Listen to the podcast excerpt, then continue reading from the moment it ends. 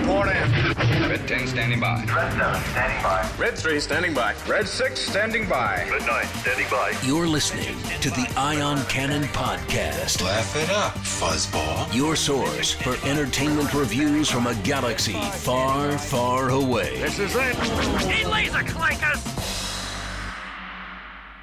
Welcome to the Ion Cannon podcast. I'm one of your hosts, Stephen, and I'm joined by my friends and co hosts, Tom and William. Today, we're joined by Christy Morris, co host of the 602 Club on Trek FM. Christy, welcome back to the show. Hey, thank you so much for having me back. It's good to talk to you guys. Yeah, so today we're going to be talking about Queen's Shadow, one of the novels that uh, got released relatively recently, I think. But as always, a couple of announcements first. William, why don't you take us through those?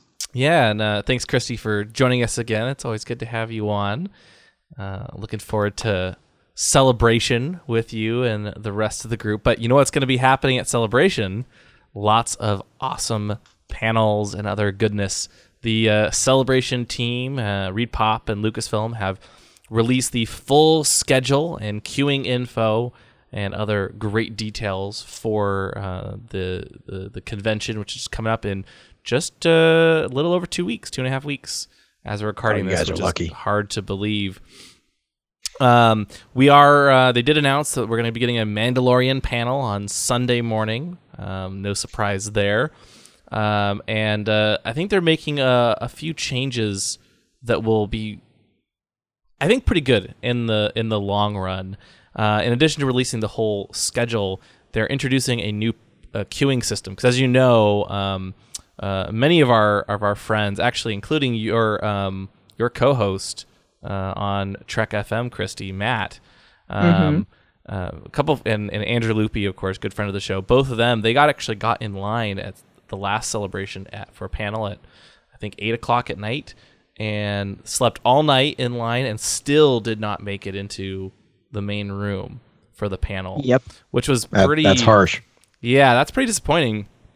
And so to combat this, they're introducing a new lottery system. So for the first big panel on the celebration stage every day, uh, they're gonna just randomly select fans. So you can enter uh, next weekend.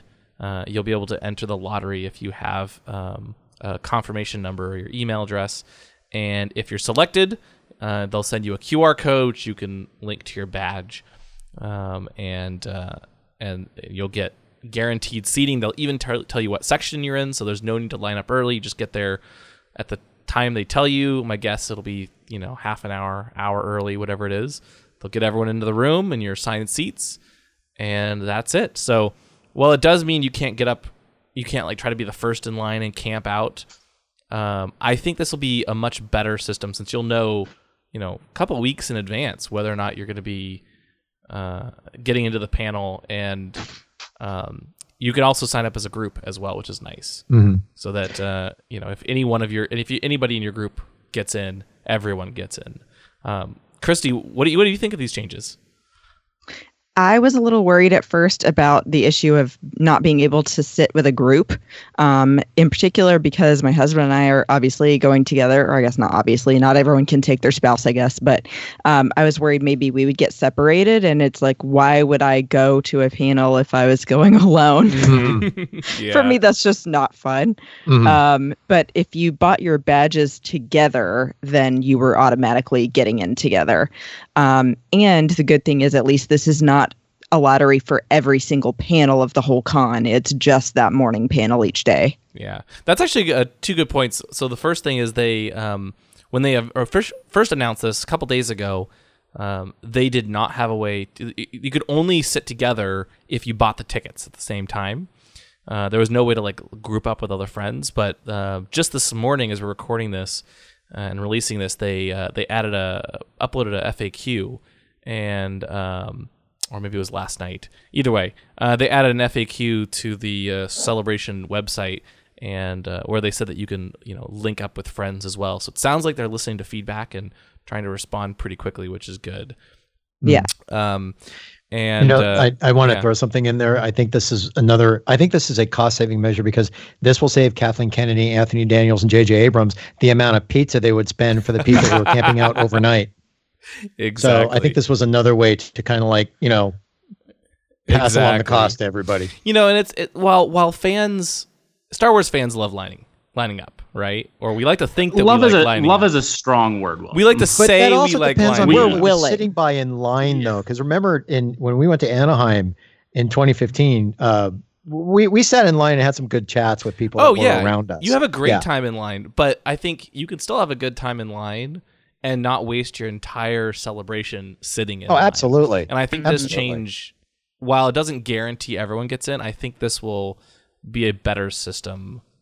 It sounds like it's a much better system than I'm going to say this Comic Con, where you, if you want to be at that panel for Hall H, you need to sit there all day just to Well- stay there, and you're sitting through all these panels. This sounds like it's a much better system. So that's an interesting thing. They're actually kind of going the Comic Con route. So the first panel of the day has a lotto reservation system, um, but the subsequent panels on the celebration stage will be, uh, you know, normal queuing, and um, uh, and y- a handful of people at each panel will be able to actually sign up for a reservation on their phone.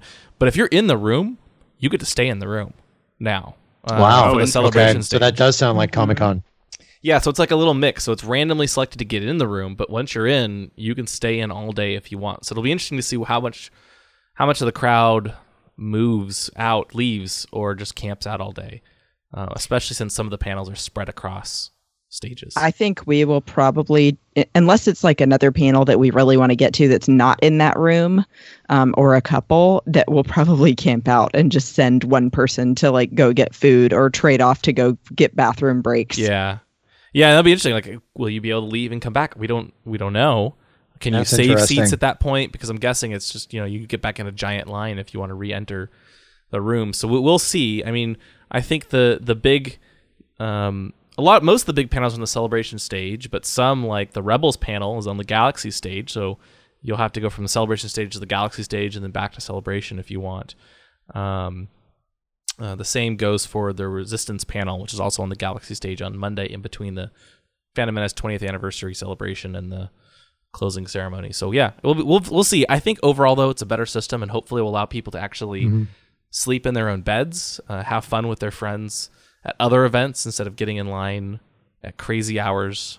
Uh, and It's at least more fair. I mean, Yeah. you know, it's just That's Yeah, true. it seems like it's more fair. it's a lot more way. fair too because you know you could some fans could argue well i could get in first hours or you know day or day or day early or whatever it is and i could guarantee my spot but do you really want to spend i don't know 16 hours in line and that kind of also pr- you know precludes the people who can't maybe uh, go without sleep or something Or- yeah, like or- like wolf farts like me. yeah you yeah know. where you know you don't want to sit there in line Yeah. all night. You have to remember, we're in uh, Chicago now, not Orlando. So sitting outside at 2 a.m. is not going to Oh, be yeah. like, oh, it's 70 degrees outside. Uh, it's going to be a little bit colder now. That's true. That is very, very true. And so um, it's also, I think, probably a little less friendly uh, at, at times. Um, there around the convention center is pretty good, but just compared to like Orlando, which is you know in the middle of a super super touristy spot, the or uh, McCormick uh, Place Convention Center in Chicago is kind of uh, a little bit more in the middle of nowhere, uh, south of the city. So, um, so yeah, it'll be There was very. something. Uh huh. I was going to say there was something that that I heard. What is it? What is this about this Lightspeed line or something or Lightspeed lane? Um, that will other you than can the also new panel reservation. Yeah, you can also make reservations for uh, the store as well. So you can sign up for a time and just walk right into the store. Uh, you can sign up for t- uh, times to go to the um, different big exhibit- exhibitor booths like uh, Hasbro Oh, that's and. Lego. So I think they're doing the right thing here, and I am um, they're doing right by fans. I think so. That's cool. And, and you know what? I think I'll take away the stress as well. Right now, there's been a lot of stress. People have been all worried. Oh, can I? How do I sign up? What's this? What's that? How does all the details work as they're rolling out this new system? But I think you know once April 5th is when they'll draw the lotto uh, uh, winners rolls around. After that, you'll know which panels you're getting into or n- or not. Mm-hmm. Um, and so I think it'll take away a lot of the stress of oh, can I make it into the episode nine panel or Yeah. whatever. So, I think a lot of it's going to be it, fans are going to have to understand that if this is going to be the first year of this system, there's going to be some growing pains with it. So just take it easy, go with it, and maybe by the next year they're going to start smoothing it out. And as if they continue this going forward, it's going to get much easier. But if it's the first time, you're going to expect some growing pains with this. exactly. Exactly. Yeah. yeah. So I'm very very excited. Um, uh, also, uh, real quick, we have uh, a couple more details on Star Wars Galaxy's Edge Black Spire. It's the new book that was announced uh, on January 31st, written by Delilah Dawson. Um, they've actually moved up the release date by a few days. It was originally going to come out on September 3rd or um, uh, Triple Force Friday. Um, but now they're it's it's going to be released on August 27th, timed with the with the debut of Galaxy's Edge in um, at uh, Disney's Hollywood Studios. Uh, it's going to focus on Resistance spy Vi Moradi, who you'll remember uh, played a uh, fairly major role in Delilah Dawson's last book, Phasma. Um, so it's kind of a spiritual successor to Phasma in some ways, and ties into Galaxy's Edge and you know explores the secret history of Batuu. Um, quick summary, and then we'll dive into our review uh, of, of, of Queen's Shadow. But this for the summary for um, Black Spire is after devastating losses at the hands of the First Order, General Leia Organa has dispatched her agents across the galaxy in search of allies, sanctuary, and firepower. And her top spy, Vi Moradi, uh, may have just found all three on a secluded world at the galaxy's edge. A planet of lush forests, precarious mountains, and towering petrified trees, Batuu is on the furthest uh, possible frontier of the galactic map, the last settled world before the mysterious expanse of wild space. The rogue smugglers and adventurers who eke out a living on the largest settlement on the planet, Black Spire Outpost, are here to avoid prying eyes and unnecessary complications.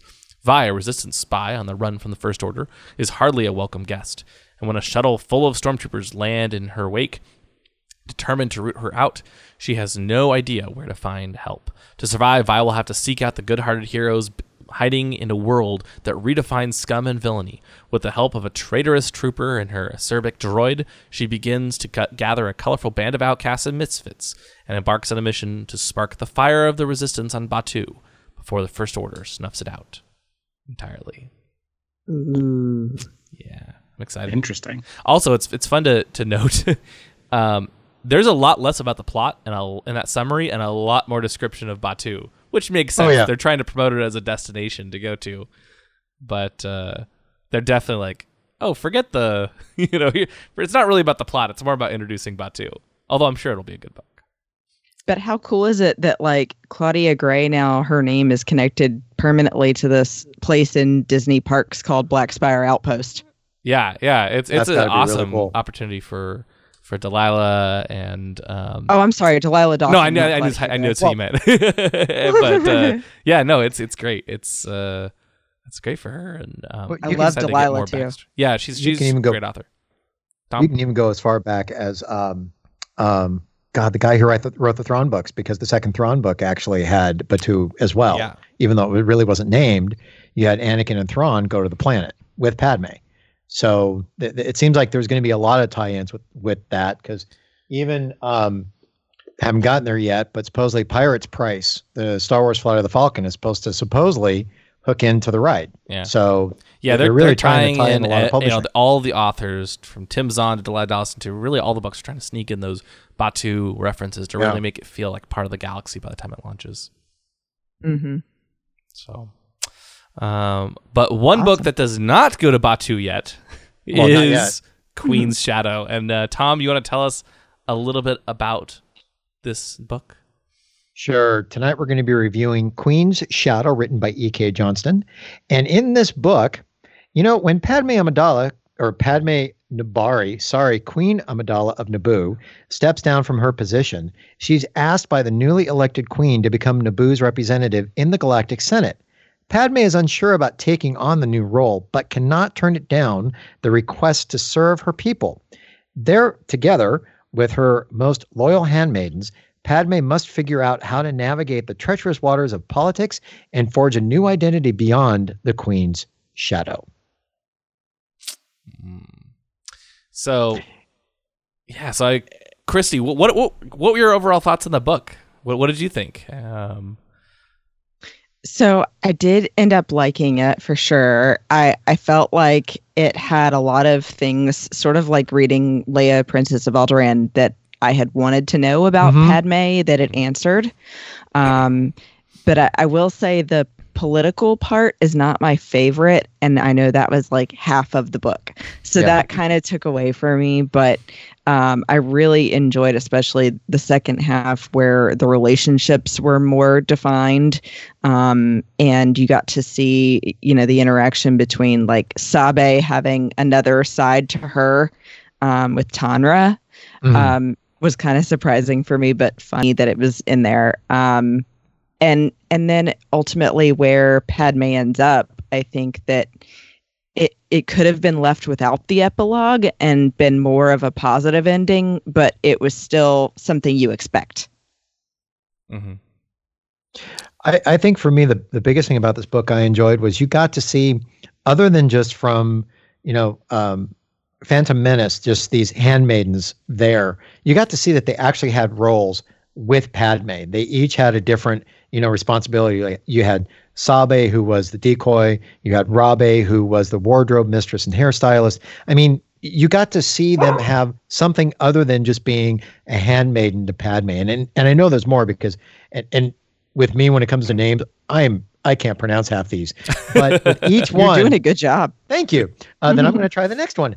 Uh, Artre, Urte, and yeah. I don't have my glasses on. Sache, and I'm gonna I'm gonna blow Sachet. Cordé. Thank you, Sache. and then Cordé, which Cordé actually sounded. Doesn't that sound right out of the Lego Star Wars series? Cordé. Well, And then, Cordé was Cordé's in- out of the movie. Yeah, oh, sorry, Nare. She's the one- sorry. yeah, no, yeah, I, I'm like, yeah. it's been a day, folks. You you do bring up a good point, Tom. Though, where um, you know, in the Phantom Menace, we see all of Padme's handmaidens, and you know, the, obviously the big, their biggest role really is just to be one of the, uh, you know, the the nameless for the most part, faceless. Uh, you know, handmaids that, that Padme kind of blends into so that she can have her surprise reveal that she is actually the queen and she had a decoy the whole time, right? Um, but other than other than the whole Padme Queen Amidala uh, uh, decoy bit, we don't really really get to see much of the handmaidens at all. You know, it's it's a you know, Padme's a queen, so she's got a bunch of you know people there helping her out. Um, but we don't get much behind the scenes um, uh, information about them, and we actually have it not just in the Phantom Menace, but in really any book or movie or television show since then. We've seen their handmaidens. Uh, we've seen them die occasionally, like in the case of Cordé.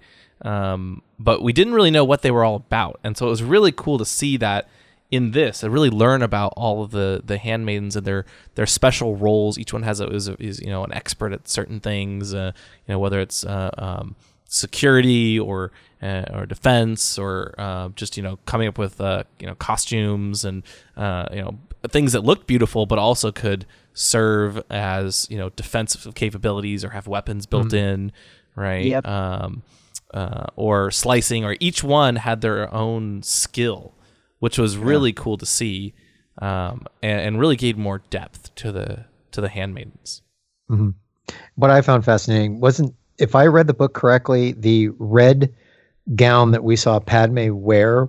Was that mentioned in the book that technically that was kind of laser slash bulletproof? yeah Okay, that's what I thought. Yeah. That's fascinating to read all this within the book that it gave more clarity to why she was wearing something like that. Yeah, it's not just stylish; it's like for, for protection. Uh, Right. Yeah. Mm-hmm. And by um, by having the you know all the makeup and by having all of the uh, the the big uh, um, voluminous clothing and stuff, they they were able to hide the differences in um, their um, their build a bit more, so that when like Padme and Sabe switch places, um, it's hard to tell. And like the two of them even came up with the whole. Uh, this part was fascinating, right? So, Sabe wanted to make sure she sounded like Padme, so she and Padme together came up with the Queen's voice, which is you know more formal um, than Padme's normal voice, and they, they worked on that together so that they could sound identical. It's just absolutely uh, very very interesting to to hear all the all these bits about them. Um, of course, the book also dives into um, into Padme's mind as well, which is another piece that was just great uh, about the book, and really about how she handles the transition from uh, from senator from from from queen to you know stepping down when the, the book opens on her her last day as queen and you know how her her emotions and how she feels stepping down, and then uh, and then goes into how she becomes a senator and deals with the the politics of the Galactic Senate. Um, Stephen, your your thoughts on on all of this?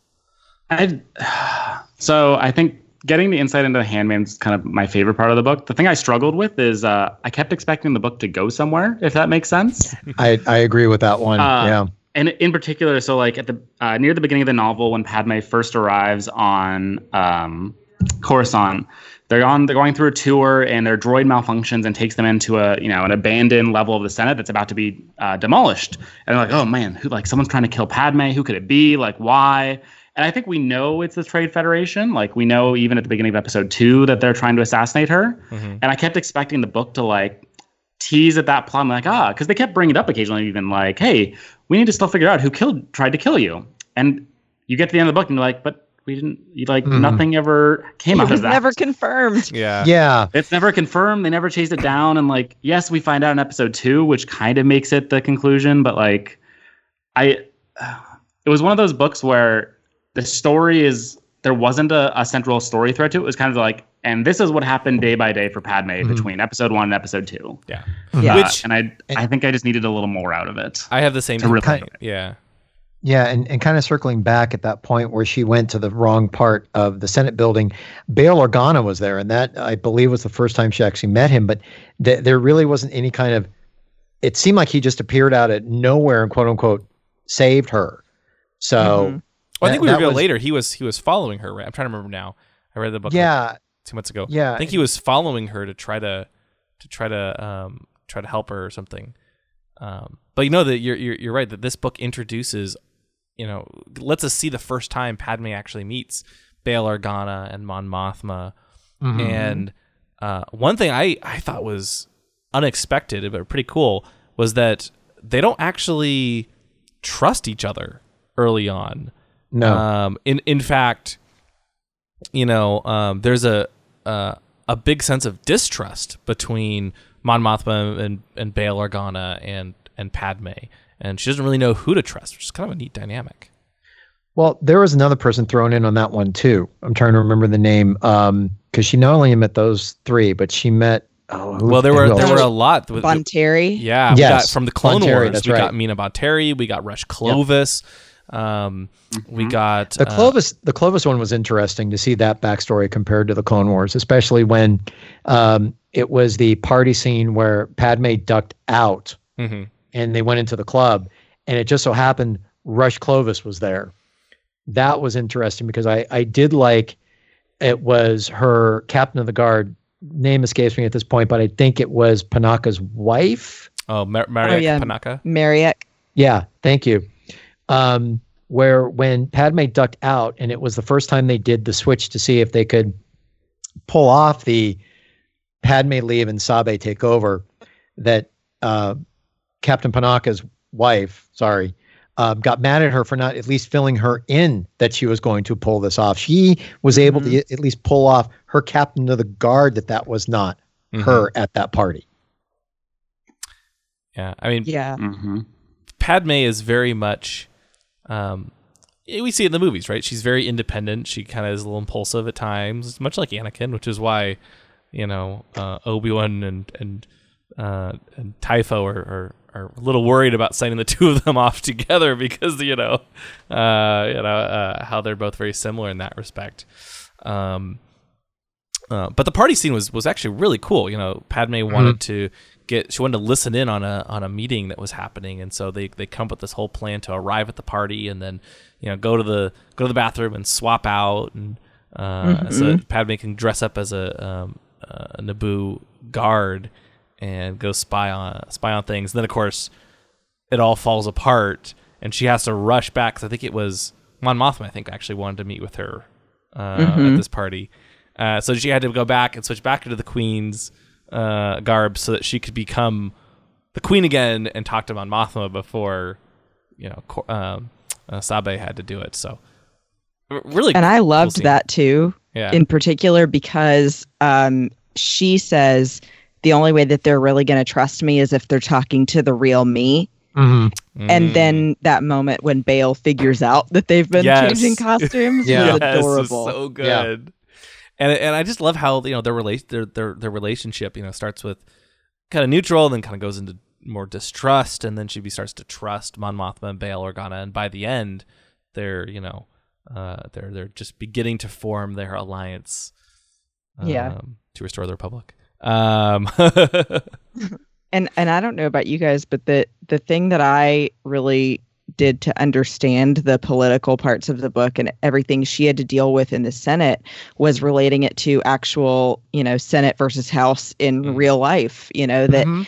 Everybody's in somebody's pocket. That everybody wants to know what's in it for them, and you can't trust anybody because uh, what was the joke about politicians? Poly meaning many, ticks being blood sucking creatures.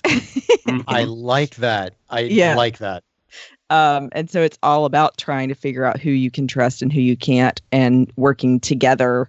Um, and Padme figuring out that things weren't as um, great as she thought they were going to be. Mhm. And that, you know, senators don't just go in and get whatever they want, that you've got to work with people and figure that out. Mm. And I think Yeah. that's probably one of the strongest things about the book is it showed that aspect. when she was so successful as queen, and then she all of a sudden realizes that she can't just go into the Senate and instantly make things happen. There's a lot of, um, you know, there's the dynamics of different people and trying to convince them to be on her side, or different uh, politics or other dynamics that she may not be aware of, uh, or just you know rules and procedures and and kind of how she she goes in hoping to make a difference and then starts to realize oh maybe I can't. And then you know by the end she's Mhm. she's kind of figured out her her spot. But for a while she's um, you know, she's kind of struggling, and we get to get in her head and and and, and see all of that, which is, um, which is I, I just really enjoyed kind of all that behind the scenes and getting to see all the the Clone Wars characters as well. I thought this book did a very nice job tying in. Uh, uh, the Phantom Menace with the Clone Wars, with Attack, you know, Attack of the Clones, Mm-hmm. uh, and kind of Absolutely. setting everything up. I mean, Hmm. even like you know, the first time she really starts using R two D two, right? Uh, 'cause Yeah. we see R two in the Phantom Menace. He saves everyone on the uh, on the Queen's ship, and then he kind of he gets his little you know commendation, and then kind of goes off again. Um, how how did he actually become you know Padme's personal droid, and then later Anakin's, right? Um, we get to see that in this book. And it's nice how they allude to, you know, who she's got to become to then meet up with Anakin and then the two of them fall in love because it it to me it was nice toward the end them talking about her going home and visiting with her family Mhm. and wishing that someday she could have a spouse and kids Yeah. um, but realizing it, it was going to take a very special kind of person to be able to get to know her that way Mm-hmm. because she's always had to have her guard up Yeah, and it's actually unfortunate that she never really got that.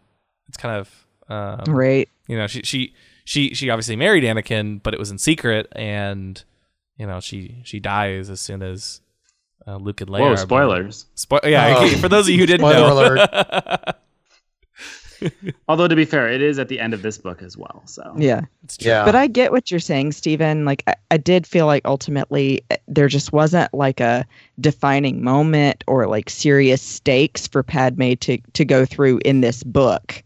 We know what happens before and after from the movies, but Mhm. in the book, it just felt like it was a lot of filler. Yeah, and it's actually Mhm. too bad because, especially as we're talking about all this, like it's amazing how well the book did at kind of setting up and seeding a lot of these relationships that we know are going to come to pass, but like the nuance of like, hey, when Padme is, uh, or she starts out as you know Queen Amidala and then Senator Amidala with this uh, very regal, kind of very built uh, attitude, and throughout the book, she realizes that like, hey, this isn't quite what's going to work, and it, you see her evolve into this slightly toned down version of Amidala, and eventually, I'd say even just Padme that we see in episodes two and three, like seeing the beginning of her relationship with Bail and Mon Mothma and Clo, like all these scenes are like r- it's really really good. It was just missing that central core that kind of Mhm. drives Yeah. the book forward, and then it ends on a tease that I don't know what they're going to do with, but I hope they do something. Yeah, that was my biggest problem with it as well. Um, I so I, I'm someone who I, I enjoy the politics of of Star Wars. Not everyone does, and that's totally fine. Mhm. Um, so like that that helped keep my interest, and I was enjoying the kind of again those those learning about the dynamics between Padme and the handmaidens and how Padme is handling situations and how she's meeting people. But there was no it, it wasn't it- yeah it- you're just more reading events it's almost like Yeah. you're kind of reading it's not written this way but it's almost like you're just reading padme's diary or something you know and and uh, you know understanding the the the day to day but there's no Right. central core except for padme the really the core story is just is padme learns how to deal with the senate and kind of Right. grows into Right. you know learning how to be a senator an effective senator um, that's So- probably and the it- biggest We talked about this a little bit, but how did you guys feel about uh, Sabe's story? Like that's actually I think the closest the book has to like a single driving story around you know Sabe's journey on Tatooine and trying to uh, you know accomplish this mission that kind of Padme had set herself to, um, and then you know doing it kind of falls apart a little I guess in the middle when she starts working more on Coruscant. But like, how did you guys find that the side story? I guess there. I thought that they could have gone further with it. Mhm. I, I really liked that whole premise, you know, that she was helping look for Shmi and that they wanted to free all of these slaves and that they got a little bit done, but Sabe was, you know, still wanting to do so much more. Right. And then they just have Padme call her to Coruscant and they don't go back. Yeah, Yeah, it's too bad because that's one of. I mean, I know they couldn't make any progress because of Attack of the Clones, and they had to find out what happened to Shmi then, and they couldn't just go save everyone. But I thought that was really cool that you know Padme now hasn't seen Anakin. It's been a couple months, maybe, right? Um, maybe a year. I don't know. We don't know how long exactly the book takes place over, but shortly after the Phantom Menace. Um, but uh, you know, Anakin made such an impression on her that she actually wants to go back and free all the slaves on Tatooine. And she knows she can't personally go do that, but she at least tries to send someone using her resources to go and try to free the slaves and find Shmi. And the mission ultimately ends in failure. They they were unable to do that. Um, but it kind of shows just how much of an impact Anakin had on her. Um, and how she kind of cares about Yeah, Anakin and wants to to help him, even though she doesn't see him, you know, doesn't uh, doesn't know where he is and stuff. The, the other thing I found interesting was the other, if you want to consider it, the side story of how Padme was able to kind of work within, you know, the, the Galactic Senate by way of figuring out, okay, what can I do? Well, we have this incident over here where we have to get, you know, this concrete thing built because wasn't it a thing about these dikes or or, or valleys were were destroyed? So how are we going to yeah. get this rock, yeah, the the permacrete from over here to get it over here, and who can we figure out with these different, you know, species to to how can we make all this work? That was fascinating to see how she was able to pull all this stuff together. It, it's something, but still, there was I'm- at least a logical end to it. I'm laughing because I'm just imagining like someone's like, okay, guys, we had this, we had a thrilling movie talking about trade negotiations and Yeah. blockades. How do we top this? Okay, Concrete. permacrete, concrete, one It's word. very important. No, I I I get it. I I totally get it, Stephen. And and it's like, but at Yeah, least at least there was a another story in there other than her trying to figure out her way through through the Senate and find out who she was. And that was something that it wasn't on par and probably the better story with Sabe and the slaves, but it was it was at least something that showed that she was at least being able to get some kind of trust between Mon Mothma and Bail Organa going going forward. Well, I think that's one of the that was an interesting too, thing too because it's on the surface it's kind of a boring plot. Yeah. Um, but I think that's intentional, right? They're they're trying to actually. I, I think um, E.K. Johnston is trying to show that you know Padme comes into the Senate with all these dreams of saving the galaxy, right? Uh, and freeing the slaves and everything. And she hits a, a wall immediately. She can't free the slaves because of all these other, you know, politics going on in the background uh, everything she, she can't join the big committees because of, she's worried about how it'll it'll reflect uh, on her. Uh, it was actually interesting that she even intentionally did not reach out to Senator Onaconda Farr because, or Uncle Ando, as we see in the Clone Wars, because she was worried about, you know, appearing like she was just trying to, she was just using, you know, kind of him as a crutch or something. Um, so she intentionally goes and picks the one of the most boring committees you could possibly be on, Permacrete, right? And um, and ends up while she you know doesn't enjoy it f- at first, she ends up um, uh, basically being able to use that knowledge to help save this planet that needs aid. uh, kind of and very much like how Naboo needed aid, and you know she came to the Senate when she was the queen, and the Senate basically rejected her and said, "Sorry, we can't we can't help you. Right, we're not fast enough." And Bromlarch had the same problem where Bromlarch had this you know this flooding, and um, and so you know eventually they send a you know the survey team, much like you know how the Senate tried to send a you know the Jedi to go investigate on Naboo, and they're not able to do anything. And she comes up with this whole plan to you know uh, the the mid cooperation motion, right? The mid rim cooperation motion, where she's able to move things around and do all this networking finally, and and really save the day and actually do some good with something as boring as permacrete. Mm. Right. It- Because she couldn't get on the committee that Palpatine was controlling about anti-slavery. Right. Right. Right. Right. And she approached him, I think, didn't she approach him a couple times to try and push it? And he's like, Mm-hmm. Mhm. Oh, my dear, yes, I'll try and push it. Oh, I'm sorry, I can't get it on the thing. I mean, and I think that was another thing she didn't want to do was kind of use Palpatine as like a crutch. Like she also didn't Mhm. want to use Onaconda Farr, her uncle. So she really wanted to try and make herself because I think there was another little plot thread about this that they were somebody was trying to discredit her, and that's how it kind of started. And she really wanted to try and build herself up to where she was like, "Look, it, you're trying to discredit me. I'm going to get my hacker. I think Versé was the talented slicer, and try and figure out all the stories. Who's doing this, and let's try and work it to where." I'm not going to be discredited anymore. I'm going to try and get myself to not be this junior senator, but you know, a freshman senator. Let's just build myself up.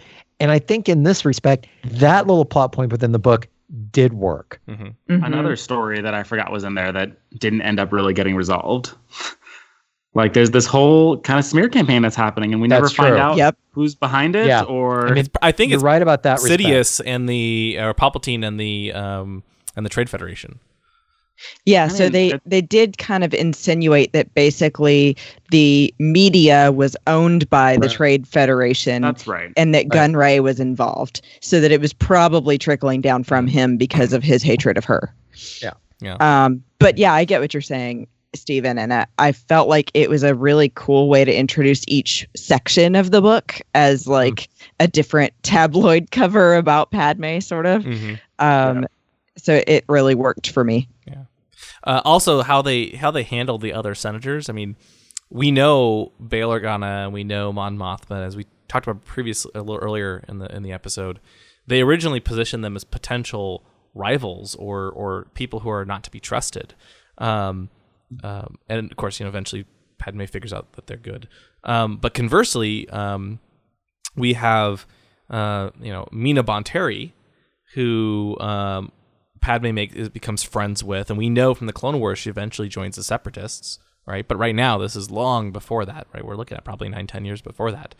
Um, and there's you know Rush Clovis, and and we instantly have this distrust of Rush Clovis. He ends up coming to the rescue and helping Padme with the aid to Brom for Bromlarch, and kind of being one of the co-sponsors of this whole uh, mid-rim cooperation motion. Um, and Because he has a crush on her. That's true. Yeah. Yes. I mean, that, Minor- Yes. minor detail. detail in the book.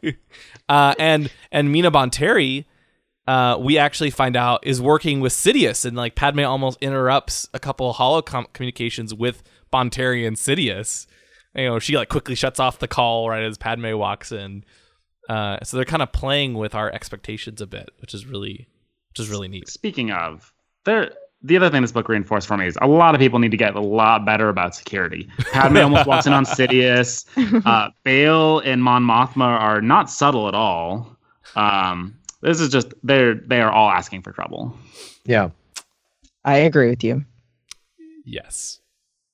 But I like that it seemed like once Padme um, had gotten in on Mon Mothma and Bail's trust, that the stories in the tabloids improved drastically. Mm-hmm.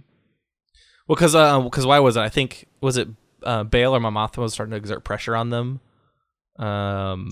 Oh yeah, so. to yeah. to yeah to counter the the trade federation's machinations. And I am interested to know if you guys caught the same thing I did about how Mon Mothma in in this book is very embracing of being a pacifist, and then we know later in Rogue One, not so much. mm-hmm. Yeah. It, well, I think it's. I wonder if it's just. I don't know. What? Why? Why do you think? Clone Wars, I'd assume. Yeah. Yeah. Yeah. I mean, I think Yeah. she finds out that ultimately you've got to defend yourself or you've got to stand up for what's right and do something about it or else it's they're going to run all over you. I think that's exactly correct. But I just thought it was interesting that she and Padme are having these passionate arguments about her, you know, having completely opposing views. Mhm. Yeah, I, that all the, all those little things I, I think was what made the book for me. You know, the, the different dynamics. It's real more of a character study than Mhm. uh, than anything else. Um, you know, even just seeing how Padme would go back, she'd like have this legislation. She'd go back to, you know, back home, and then she'd share it with all of her handmaidens, and they'd all work together on stuff um, to come up with different ideas. It's just um, it's really cool. And did you like Sabe's love story? oh yeah, Sabe and uh, uh, Tonra. and Tonra. Uh-huh. Yeah. Eh, it was it was it was it was a give and take. I mean, it it worked. It it worked for the kind of book I think it was written for and the audience it was written for. Right. So, in in that respect, I think it worked. It was Yeah, kind I thought it of was more in the background than anything else. They didn't. Yeah. Uh, there were a couple times they got went in, dove into it a little bit, but um, yeah, I don't know. I uh, but yeah, I, I I'm trying to think what else. Well, the one thing though, it it was kind of nice to get a little bit more backstory to the queen that actually took over after Amidala left, because we do get to see a little bit of Queen uh, Queen R- Ralita. Am I saying that correctly? Yeah. yeah, possibly a Rolata. yeah, Yeah. So w- we were able to get to see a little bit of that, you know, once she left, to get some kind of feel of how Naboo transitioned from Amidala to Ra- Ra- Ralita, Relata, Yeah. yeah. And then mentioned Jamila. Oh yeah, we didn't talk about uh, her trip to Alderaan. Yes. Oh yes. Yeah. Oh, missed that one. How could we forget about that? what, what what did you think of her trip to Alderaan, Christy? I thought it was kind of an integral piece of the book that you needed. I mean, Mhm. because it, it really cements the friendship more of her and Bail and then her meeting um, Breha and everything. Um, Mhm. It sets up them later being trusted enough to end up with a child.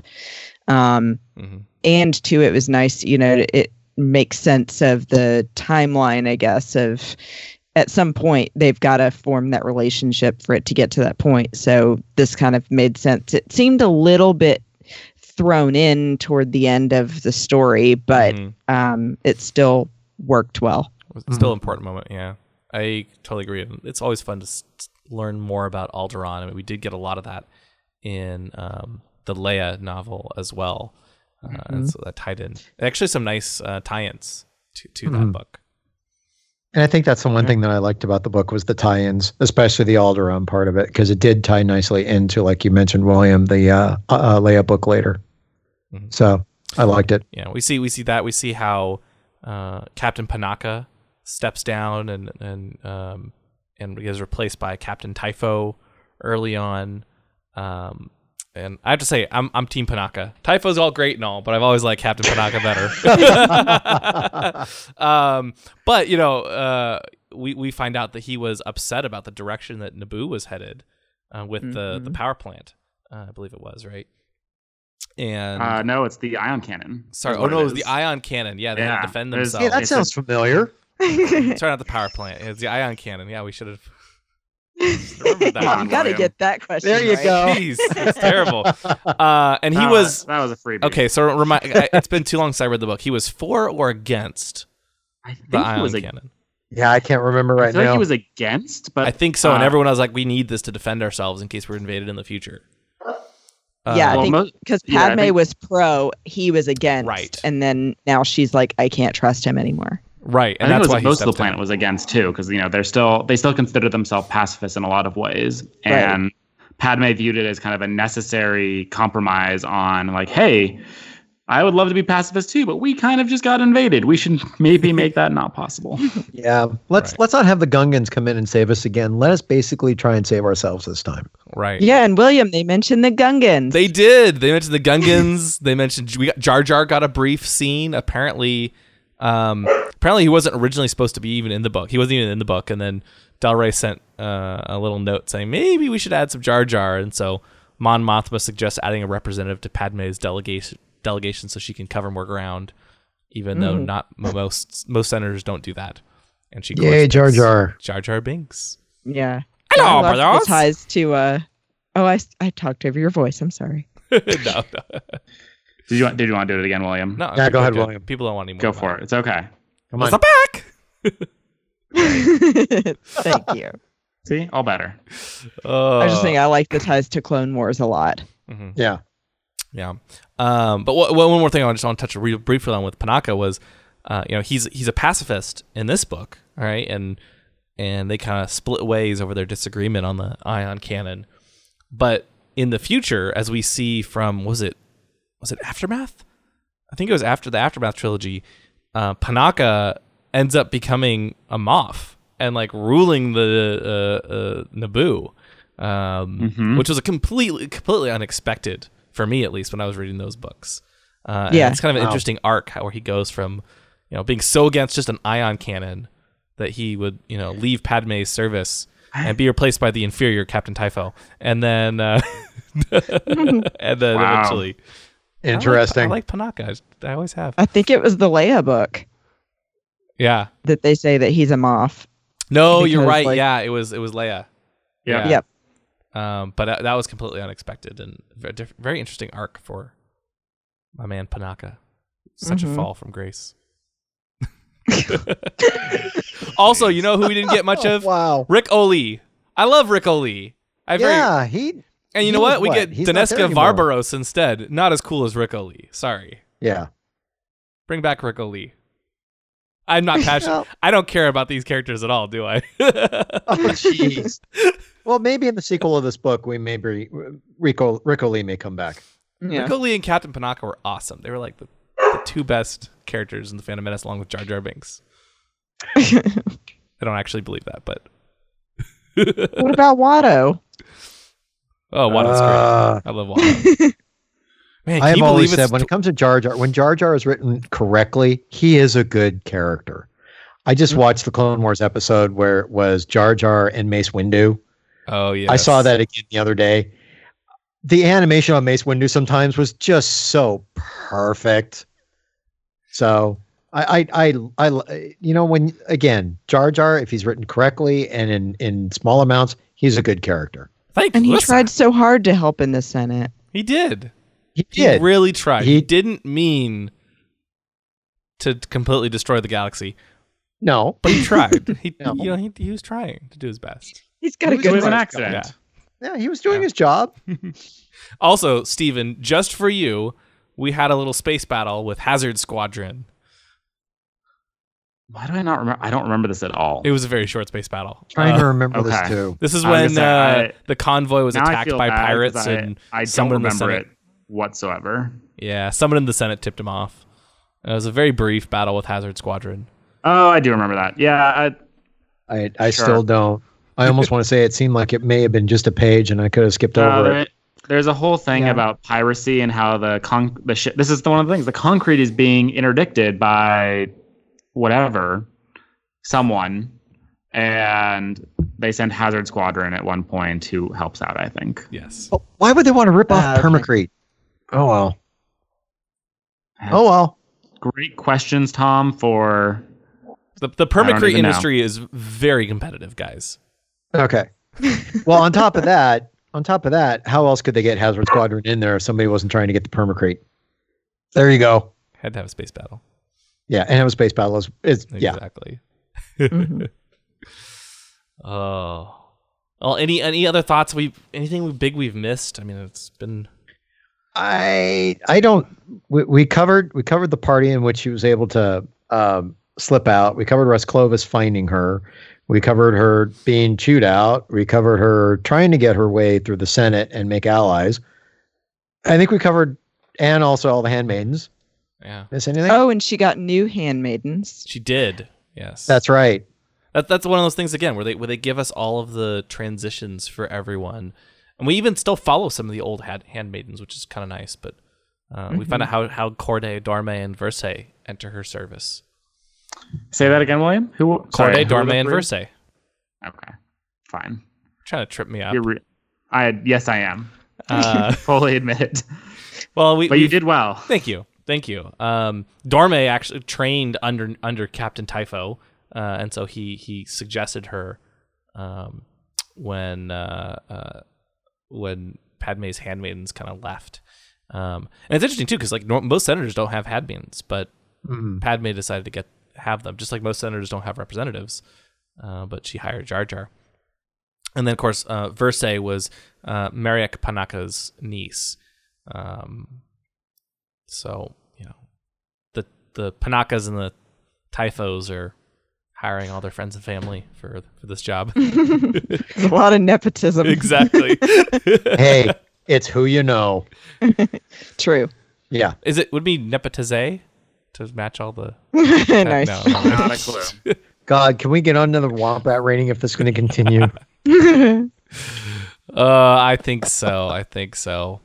Um, Steven, why don't you go Uh, first? you got You always put me first. Do I always? I don't No, need not to. I try to. I try to Oh, okay, randomly not pick who goes first. Sorry, I'm buying myself some time while I think this through because I haven't really thought about it. Okay, well, how about how about let's let Christy go first. Okay, Christy. okay. Christy, That why don't you go first? Okay, if you're sure. Okay. So, uh, giving my number and then what they're doing. Yes. So Yeah, yeah, well, or what? story. Yeah, overall thoughts on the book, your Okay. Womp Rat rating, and then what happened to those Womp Rats. Yeah, so I, I did really enjoy the connections to the canon that we already know, especially to Clone Wars, and then it really did make me want to go back and watch the prequels again. So I think that it has a lot of merits in it, but I do think, it, like we all said, that it was missing that one piece to really drive home the emotional part of Padme's life, and to make you feel like there were some stakes in this story other than what we already know later. Um, but otherwise, I mean, I think in general, I enjoyed reading it and that it had all these other interesting pieces of how she meets people for the first time. So to me, it is uh, two and a half Womp Rats out of five. Okay. Oh no, we go ten. Oh, you're going Let's- 10? We Yeah, can, we we can scale up. Five, so if it's yeah. two and a So then that I'll becomes say five Womp Rats out of 10. That way we don't Okay. have to cut one in half. Cool. Oh, but sometimes we love cutting some in half. That's the um, it's not it's not polite to talk about that with our guests. It's Okay, I won't say that. That's Okay, erase, erase, erase. And mine are um, putting Amidala makeup on each other. are they are they all in like you know Senator or Queen Amidala garb, or are they just like putting the makeup on? They're just testing out the makeup. Oh, just testing the makeup. Okay. They're not just like okay, that makes sense. they don't wear clothes, William. Oh, silly me. William, don't be ridiculous. Okay, now wait a minute. Now wait a minute. We're not done yet because we don't know what's going to happen to these Womp Rats. There's three more people to go. There are, there are. it's true. Um, well, I, I, I, like you, Christy. I think that I really enjoyed this. I enjoyed the book a lot. I liked getting the the look inside Padme's mind, hearing about the how the how the handmaidens work. I think it added a lot of depth to them. They're not just like background characters now. When you watch them, they're like, oh, I, I get what they're doing, and why they're there, their purpose, right? Um, uh, not they're just the you know they're not like just decoys and going to fetch your tea or something, right? Or you know they're actually like have a purpose. um, and so that was really cool, and I especially loved how we got to see how she meets everyone, as you said, um, and her and the interaction again. As you know, we started re- reviewing the Clone Wars. That's how we got our start as a podcast, and so I loved the inclusion of all the Clone Wars characters as well and little references. That's some of my favorite stuff.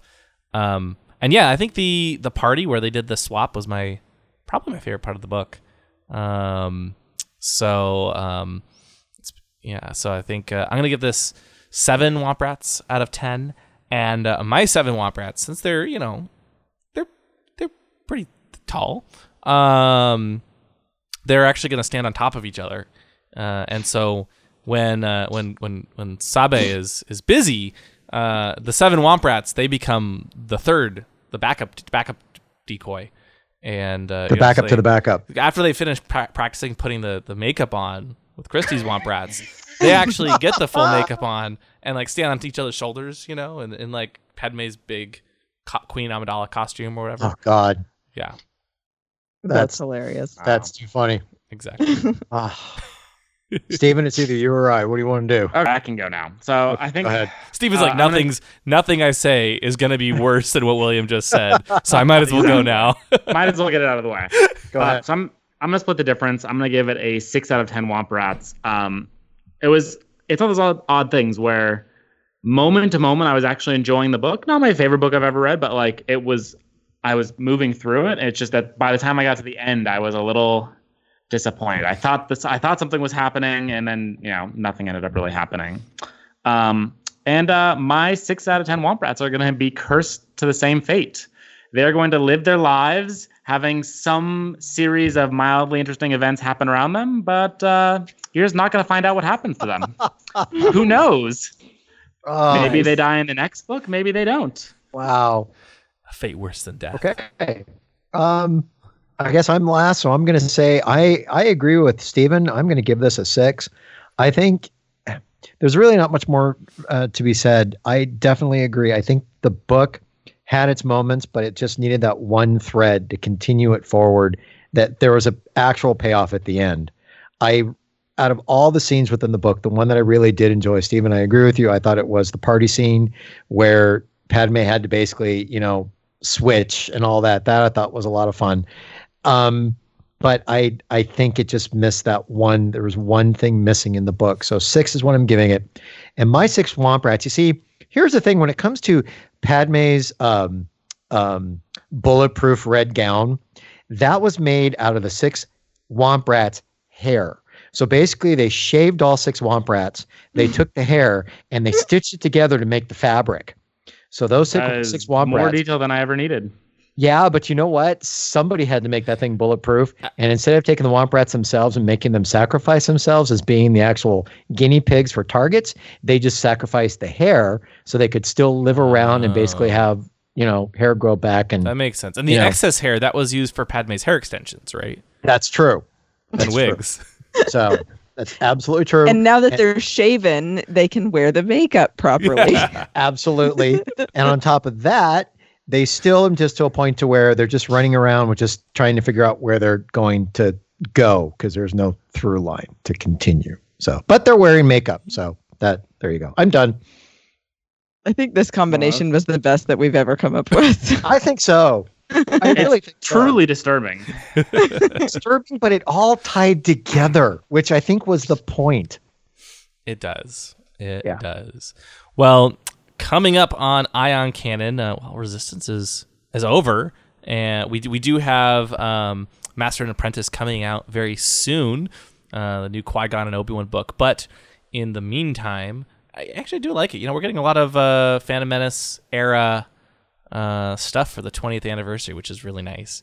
It Hard is to believe nice. the It's pretty cool. Anniversary this year, but um, you know where we will be celebrating the 20th anniversary: Star Wars Celebration Orlando 2019. Chicago. Yeah, so we will uh, Orlando, Chicago. No, no, wow. no. See, see, the problem See, is the problem is you got it mixed up. You're going to Chicago. I'm going to Orlando. But Exactly. Orlando celebration's not there. No, it's uh, that's what happens when I accidentally write Orlando in the show notes and just read the show notes without thinking. So, um, yeah, Celebration William, Chicago how 2019. Um, my countdown. No. Um, uh, and we'll be we'll be podcasting from Celebration Chicago. We'll bring you all the coverage of the events. We're gonna get news on Star Wars Episode Nine, the first trailer and the title of the film. If we don't come out of Celebration with a trailer and a title, I'll be shocked. Um, I'll be stunned. yeah, yeah. So we're gonna get that. Same. Uh, Yeah. We're gonna be getting uh, new details on the Mandalorian, um, on whoop. the return of the Clone Wars. Uh, we're gonna have a look back at Star Wars Rebels. They have stressed multiple times there's no TV show announcement. Um, we're gonna get a look at the Star Wars Resistance season two. Um, we're going to uh, get a look at the new game Jedi Fallen Order, Star Wars Galaxy's Edge. There's a whole bunch of really awesome stuff coming our way at Celebration. Who knows? Maybe, maybe at the 20th anniversary celebration for the Phantom Menace. I mean, we know Hayden Christensen's going to be there. It'd be awesome if Liam Neeson and Natalie Portman and and Ewan McGregor could be there. And if Ewan McGregor's there, might be the perfect time to announce a Obi Wan Kenobi TV series. Maybe That would be so cool. yes maybe. and yes. I would love Yeah. to see that. Okay. Yeah, We'll and, and luckily for the three of you, you will all be there, and I'll be the guy sitting at work watching the computer and trying not to pass out with all the news that's going to be going on, or having people yell at me, "Get your work done." So but we will be bringing you coverage from the show uh, both during and after. So stay tuned for all of that. It's going to be an exciting couple of. It's going to be an exciting week. But to help us prepare, we're going to take like two weeks off before the show. Yep. So uh, we'll be back with our celebration coverage. Christy, thank you so much for joining us. yeah, thanks for joining us. Thank gr- you for having me. I really enjoyed going through it. Of course, it's great having you on for this fun book, and uh, of course, we're excited to see you and hang out with you at Celebration. It's going to be a Yes, are all of you coming? I I am sadly not going to be able to make it. I am actually, which was very funny. I am heading to Orlando a week from today for something different. So Oh, it was either it was either Orlando or Chicago, and well, uh, family's going to Orlando. Yeah, gotta go So- with Okay. family. Gotta go Yeah. family. Well, hopefully Yeah, you get so- to go to Disney while you're there. um, I think that's on the list. We'll we'll figure that out when we get there, but I think that's on the list. Okay. Yeah, but it I I would have loved to have gone to Chicago. It just ended up that family had to do Orlando. So Well, that's good too. yeah, I'll Yeah. meet you someday. I will meet you someday. Hopefully, I'm I'm really hoping, which I don't think it'll happen, but uh, Celebration does come back to Anaheim because I'd love to see it here. Um, because it's only a freeway drive for me. So Oh, that's I would where love you to meet you one day. okay. Yeah, with with the uh, with the ticketing system, it's very possible that they could. I mean, they want they want they need rooms with a, a big enough attendance. Uh, that's the, the Yeah. trick. But And Anaheim has expanded since the last celebration. it's true. But McCormick is good. the biggest in the in Yeah. the country, so we'll see how things go there. Uh, I'm If sure they ever would like goes to to bring it Vegas, back it's to a drive for me. Yeah, I'll I'm drive sure they'd love to bring it back to Anaheim or Orlando, just because it's so close to the park, especially once Galaxy's Edge is open. Yeah. But we'll see if space due to space they can or not. But And Steven, are you going to Chicago? I was originally going to, and it looks like not anymore, unfortunately. I'm sorry. Really? Yeah, I was a late so breaking I'm sending change. the buttons. I'm sending the buttons to you. You have to give them to William then. yeah, we will have Well, some, yeah, some I mean, ion William and I live like five minutes away, Yeah, so I- I'm not yeah. I know, that okay. aspect. I'm not worried about. Yeah, I'm teasing. we will have some. I'm some sorry I don't get cannon to meet you either. Ah, Next time, hopefully. So, Yeah, yeah. oh well. Yeah. and William, you were going to say? but we will have some ion cannon buttons that we'll be giving out. So uh, find me, I guess. I was gonna say us, but find me, and uh, we'll be giving those away. So uh, I'll find you. yes, exactly. Yeah, you'll definitely. They're pretty cool. In fact, they should be mailed pretty end of the week, I think. Good luck. Oh. No, uh, if it's a Liam Neeson movie. Uh, no. um, but yeah. So, but anyway, Christy, thanks again for joining us. Yeah, thanks, Christy. So much fun having you on. Do you want to tell people where they can uh, where they can find you and uh, listen to your reviews? Oh, sure. Yeah, you can find me co-hosting, as uh, Steven said earlier, the 602 Club with my friend Matt Rushing on Trek FM, uh, and that's every week. And then once a month, I'm doing a spot called Star Wars Fashion in Five for both men's and women's stuff on the Star Wars Report. So um, I need to do my one for March. I'm a little late, sorry. Um, getting ready for celebration where I'm going to be doing daily stuff. So Oh, Wow. exciting! Awesome. That's cool. yeah. Oh, and sorry, you can find me online if you want to talk to me on Twitter and Instagram at Bespin Bell. Okay. Yeah. Well, thank you so much for joining us again, and uh, we're looking forward to seeing you. Well, I'm looking forward to seeing you in uh, two two and a half weeks. Uh, and for anybody else at the at the convention as well, definitely come come find us. Uh, because not everyone will be there, we will not be doing a, a live show. Uh, we'll probably be recording some other behind the scenes content, and then of course we'll have our full recap, and we'll have some news on uh, our Ion Cannon uh, Twitter account as well. So definitely watch all of those for the latest news. And uh, yeah, so we'll we'll see you in a couple weeks for Star Wars Celebration. Safe trip to you all who are heading to Chicago and have a bunch of fun. Thank you for listening to the Ion Cannon Podcast, your source for entertainment reviews from a galaxy far, far away. For over a decade, Ion Cannon has covered every corner of the saga, from the films and animated series like The Clone Wars and Rebels, to books, comics, games, and more. If you like what you hear, please rate us in your favorite podcast client. Your review will help this show grow within the Star Wars community.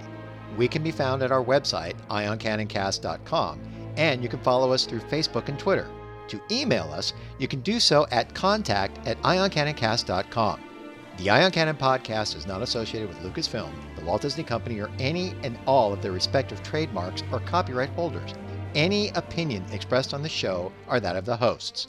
This podcast is a production by fans for fans and is copyright 2018.